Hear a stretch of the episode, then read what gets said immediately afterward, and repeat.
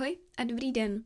Vítám vás u sedmé epizody podcastu Vysoce citliví lidé, kde si povídáme nejen o vysoké citlivosti, ale i o self-care, duševním zdraví a psychologii celkově.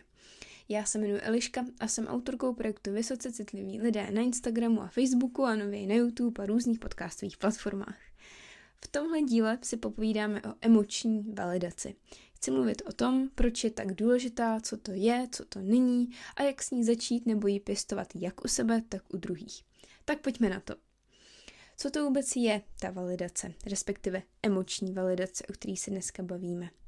Je to proces, kdy rozeznáváme a přijímáme emoce, ať už svoje nebo ostatních lidí, a fungujeme s nimi tak, jak jsou, bez soudů, bez kritiky a bez zlehčování. My ty emoce a pocity bereme tak, jak jsou, uznáváme jejich existenci i dopad. Důvodů, proč je to tak důležitý, je hned celá řada. Primárně nám to dává svobodu ty emoce prožít. Uvědomit si, že tam jsou a sedět s nimi. Když máme odmítavou reakci, je větší pravděpodobnost, že ty emoce budeme schovávat nebo potlačovat, jak před někým, kdo nás nevaliduje, tak sami před sebou, pokud máme k vnitřní nevalidaci sklony. No a potlačené emoce vedou k celý řadě výzev, třeba k úzkostem, depresím a dalším skvělým výtečnostem. A naopak, když se validujeme nebo když validujeme ostatní, vede to k vyšší, ať už naší nebo jejich, mentální odolnosti. Když v sobě nemám chaotický klubíčko nespracovaných emocí, pocitů a zážitků, mám vyšší odolnost proti výzvám a nepříjemnostem. To je samozřejmě nějaký ideální stav. Ono, když je toho nespracovaného ne klubíčko, ale rovnou celý balvan nebo pohoří, tak je to proces na delší dobu. Ale tu úlevu a vyšší odolnost tam pocítíme vždycky. Ať se zmenší pohoří na pár kopců nebo klubíčko na nitky. A ona ta emoční validace není jenom o nitru, pomáhá nám i ve vztazích. Když začneme validovat sami sebe, máme mnohem větší kapacitu na validaci ostatních. To pak dělá divy v hloubce našich vztahů i v komunikaci. Validací dáváme najevo, že posloucháme, že se zajímáme, že je to pro nás důležitý. Vyjadřujeme podporu a vytváříme prostředí, který je bezpečný a neodsuzující. To pak může vést k mnohem upřímnějším a otevřenějším konverzacím, který ten vztah posílí mnohem víc, než klouzání po povrchu a chození kolem horký kaše. Bohužel, on ten koncept emoční validace není úplně složitý, ale může docházet k nedorozuměním, který bývají na základě neúplně správných dojmů. To je taková klasika, že jo, kouknu a vidím a je mi to jasný, další informace číst nepotřebuju. Jeden častý dojem například je, že já musím souhlasit s tím, co druhý prožívá, abych ho mohla validovat. Že souhlasím s pohledem na věc, souhlasím s chováním a souhlasím s emocema. Ale k validaci emocí nemusím ani vědět, odkud pramení. Když vidím žal, validuju žal a je úplně jedno, jestli je to kvůli tomu, že ten člověk ztratil celou rodinu anebo gumičku do vlasů, když to přeženu. Já osobně můžu mít úplně odlišný názor, úplně odlišnou reakci. Můžu i jasně vidět, jak se ten člověk do té nepříjemné situace dostal, i sám vlastním zaviněním. Ale když někdo pláče kvůli odmítnutí, validuju jeho zklamání, jeho smutek, vyslechnu si ho, nezačnu mu vykládat, co jako čekal a proč je překvapený, že holka, která řekla, že nechce s někým vztah, s ním nechce vztah a odmítla ho. A já teď neříkám lhát nebo upravovat pravdu. A to je zase možná samostatný téma, třeba na živý vysílání, ale prostě my nemusíme být upřímní za každou cenu v tu samou chvíli, kdy nám ta myšlenka přijde do hlavy. Upřímnost je skvělá, upřímnost je důležitá, je úžasná. Skvělá důležitá a úžasná je i houbová omáčka, aspoň co se týče mě. Já si ji ráda dám s těstovinama, s knedlíkem nebo úplně nejlepší s rejží, ale kdyby mi ji někdo polil dort, tak se asi dost naštvu. A upřímnost je stejná. Je dobrá, ale občas dává smysl si počkat na vhodný okamžik. Když si kamarád postěžuje na odmítnutí a podiví se, proč se mu tohle věčně děje, tak dává smysl mu citlivě a upřímně říct, co si o tom myslím, že jo, houpová omáčka s rýží. Ale když se zlomeným srdcem brečí, tak si tu přednášku o tom, že tomu šel naproti a může se za to sám, nechám na jindy. nepoluju mu omáčkou dort, počkám, až bude mít před sebou vhodnou přílohu, anebo se zeptám, když si nejsem jistá, jestli má teď na tu omáčku kapacitu, že jo. Emoční validace není jenom o prázdných slovech. To je bohužel další dojem, který s ní bývá spojený a který i lehce souvisí s mým zásekem nad upřímností. Když někomu říkám jenom naučený slova, tak to moc upřímný není. To je fakt. Ale emoční validace není o tom, že já se na spaměť naučím věty jako básničku. Je to o aktivním poslechu toho, co mi druhý říká. O empatii a upřímní starosti o jeho pocity a celkovou pohodu. Což jako jo, teď možná vyvstává téma emočního sociálního zahlcení, ale to se zase vracíme k tématu hranic hranic, jak s ostatníma lidma, tedy chápu, že se o tom potřebuješ promluvit, ale já teď opravdu nemůžu, co třeba tehdy a tehdy, nebo rozumím, že to potřebuješ s někým probrat, ale já na tohle nejsem úplně ta správná osoba a tak podobně, tak i osobní hranic. Teda nesejdu se s kamarády, nemám kapacitu, už teď se cítím zahlceně. A mě osobně aktivní poslech a validace hrozně pomohla, co se týče nacitování. Víc o tom mluvím na posezení nad nacítěním, záznamy k dispozici na e-shopu, teda na e-shop.vysocecitlivý.cz, ale určitě si na tohle téma někdy popovídáme i tady v podcastu. No a další dojem může být, že když někoho validuju, tak tím podporuju jeho náročnou emoci. No, za prvý, validace se týká všech emocí, nejenom těch náročných. Smysl dává validace radostí i starostí. A za druhé, validace naopak pomáhá v prožití té emoce. Nepodporuje ji v její intenzitě. My skrze výzkum víme, že když validujeme emoce někoho jiného, tak tím aktivujeme oblasti mozku, které jsou spojené s regulací emocí a my tak snižujeme stresovou reakci. Ono se to tak nemusí zdát, že jo? Když třeba někoho smutného podpoříme a nabídneme mu útěchu, tak se třeba najednou rozpláče ale ono to může být spíš tím, že jsme mu dali bezpečný prostor tu emoci pustit, než bychom ji zesílili. No a jak taková validace teda vypadá a jak by vypadat neměla? Vezměme si třeba příklad, že si kamarádka stěžuje, kolik toho má, jak moc je ve stresu, cítí se na dně, psychicky a fyzicky. Jak vypadá taková validující odpověď? Třeba, ty jo, to znám, to mě moc mrzí, to je strašně náročný, veď. Nebo, to se ani nemůžu představit, jak těžký to musí být. Chci se mi svěřit, klidně povídej, jsem tu pro tebe. Nebo to je strašně náročný, není divu, že je ti takhle zle.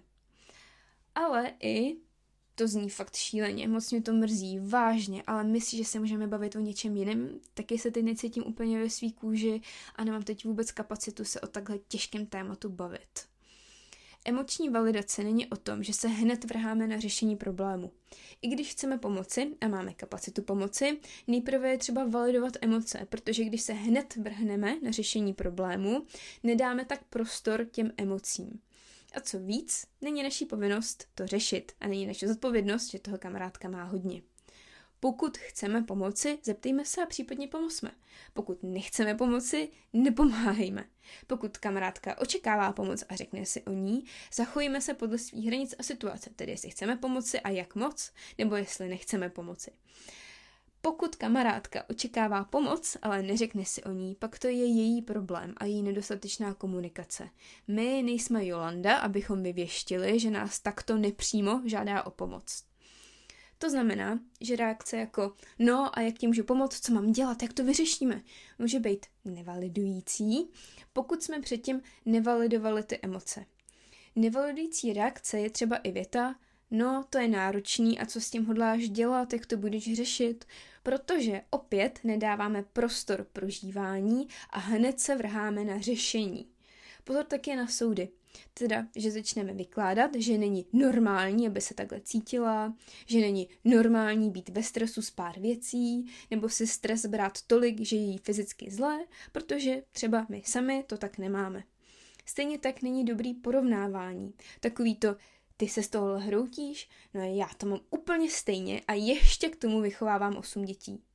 Nebo Hele, Helena pracuje ve stejné firmě, na stejné pozici a vůbec si tolik nestěžuje teda, jestli ty to nepřeháníš.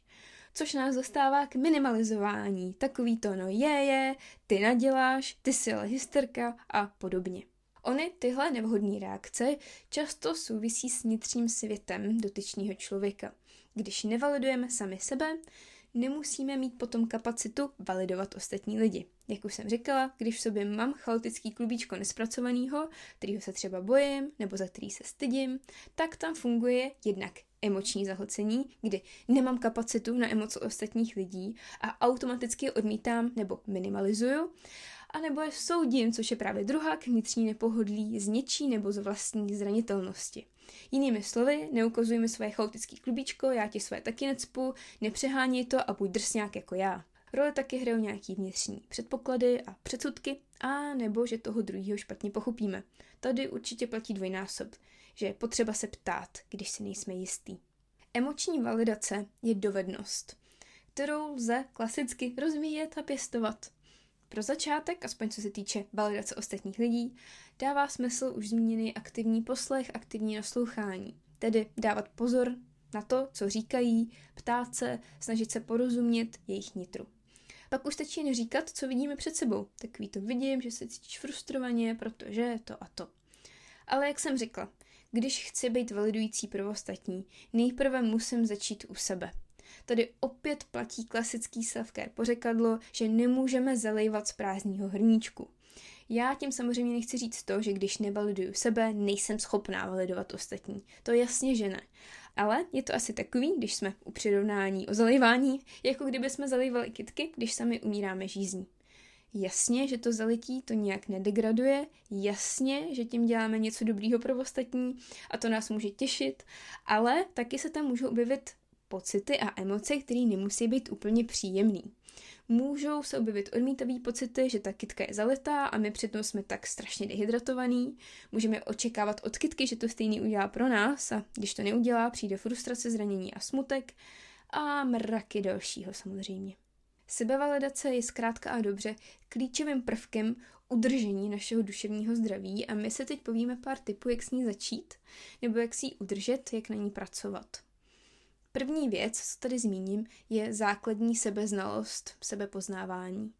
Pozorovat se, kdy máme sklony se kritizovat, kde jsme nejistý a třeba i zauvažovat proč, jaký tam je to zranění, co nás k tomu nutí, i třeba přehnaný ujišťování se u ostatních může být nějakým náznakem, protože jo, člověk samozřejmě je sociální bytost a my potřebujeme mít okolo sebe lidi. A je normální, že potřebujeme zpětnou vazbu a nebo ujištění, ale zase pokud je tam nějaký téma, který se věčně opakuje, nebo pokud to děláme hodně, hodně, hodně, hodně často, může to být ukazatel toho, kde máme nějakou nejistotu, kde je třeba nějaká bolístka, co by zasloužila opečovat. S tady tím nám strašně může pomoct všímavost, nebo taky mindfulness. Různý dýchací nebo relaxační techniky nám můžou pomoct sklidnit tělo, i nitro, můžeme pak být vnímavější a třeba i méně odsuzující k vlastním myšlenkám a pocitům. Taky nám všímavost může dát víc příležitostí k sebereflexi. Zjistíme, že třeba máme nějaký vzorce myšlení nebo chování, který můžou být relevantní k hojení nějakých bolístek a k validaci. Taky může pomoct moje oblíbený psaní deníku nebo deníkování. Tam je těch benefitů celý seznam, o kterým si můžeme říct zase někdy jinde. Nicméně z hlediska validace je to zase skvělý pro reflexy a sebepoznávání. Můžeme takhle zase objevit nějaký neúplně funkční nebo užitečný vzorce myšlení nebo chování. Navíc můžeme takhle podporovat pozitivní vnitřní promluvu k sobě a můžeme líp sledovat pokroky, které děláme na cestě za sebevalidací. Což ta Pozitivní promluva k sobě je další věc, která s validací úzce souvisí. Když se kritizujeme, mluvíme k sobě ošklivě nebo pohrdlivě, nadáváme si, nevěříme si a zesměšujeme se, tak se logicky nevalidujeme, že jo? My schazujeme svoje prožívání a podporujeme se ve zkresleném vnímání nás samotných. Jsme k sobě strašně přísní, často až neoprávněně moc. No a tady nastupuje sebalaskavost, že jo. Tady může být užitečný deníkování právě v tom, že si můžeme představit, že dáváme radu někomu v našem životě, koho máme rádi a ke komu bychom nikdy takhle přísní nebyli a napsat si tam laskavější pohled na věc, než máme ve skutečnosti ve svý hlavě sami se sebou. A pokud nedeníkujeme, můžeme si to aspoň říct ve svý hlavě, anebo, což je o fous lepší, sami sobě nahlas nebo šeptem. Zejména zpočátku toho bude znít divně. Ale to je kvůli tomu, že na to nejsme zvyklí. Po čase to možná bude lepší. Další fajn tip může být začít neutralitou. Teda, že z myšlenky jsem hrozná, nepřeskočíme rovnou na jsem skvělá, ale jdeme přes neutrálnější, jsem fajn, jsem v pohodě, docela to ujde. Tady taky může být v některých případech dobrý dát si někam fotku nás v dětství. Dát si do deníku nebo někam na viditelné místo, když reflektujeme, pokud pracujeme jen v hlavě. Můžeme pak k sobě být o něco schovývavější, když si uvědomíme, že nemluvíme jenom sami se sebou teď, ale taky sami se sebou, když jsme byli malincí, bezbraní a zranitelní. Soucit a laskavost jsou strašně důležitý a my se zasloužíme si tyhle věci dát. Co bych ještě u sebe validace zmínila, jsou moje oblíbené hranice a vnitřní hodnoty. Jo, do emoční validace nepatří jenom to, že si uvědomím, že jsem smutná, řeknu si, že to v pořádku, posmutním si, pobrečím si a pustím si Gilmorky. Ono je to i o autenticitě, teda, že žiju takový život, jaký mi dává smysl v mezích nějaký reality samozřejmě. To znamená, že vím, co je pro mě důležitý, kam chci dát svůj čas a energii a kam ne. Jakože já můžu validovat svůj pocit, že je nějaká aktivita ztráta času, ale když pak jdu a udělám ji, jaký signál tak dávám svýmu podvědomí, co tím sami sobě říkáme. A jasně, nemůžeme dělat jenom to, co chceme, nádobí se občas umýt musí, že jo? Já tady mám spíš primárně na mysli nějaký větší aktivity a větší záležitosti, které nás hluboce ovlivňují a které třeba děláme, protože máme pocit, že musíme, anebo protože nemáme nastavené hranice. A tady je to strašně individuální, jo? Každý z nás to má jinak. Může to být třeba o tom, s kým trávíme čas. Máme ty lidi skutečně rádi, anebo se prostě známe už dlouho. Baví mě ježdění na kole, anebo to baví mýho partnera a já prostě jedu s ním. Dává mi moje práce smysl, anebo to platilo dřív a teď už ho tam jenom horko těžko hledám. A tak dál. No, stejně jako většina rozvíjících a sebepečujících aktivit, ani tady to není o tom udělat pár triků, na jedno odpoledne si k tomu sednout a pak jenom sklízet plody svojí práce. Bohužel, nebo možná bohu dík, je to cesta. Sebevalidace není o cíli, ale o putování a rozvíjení.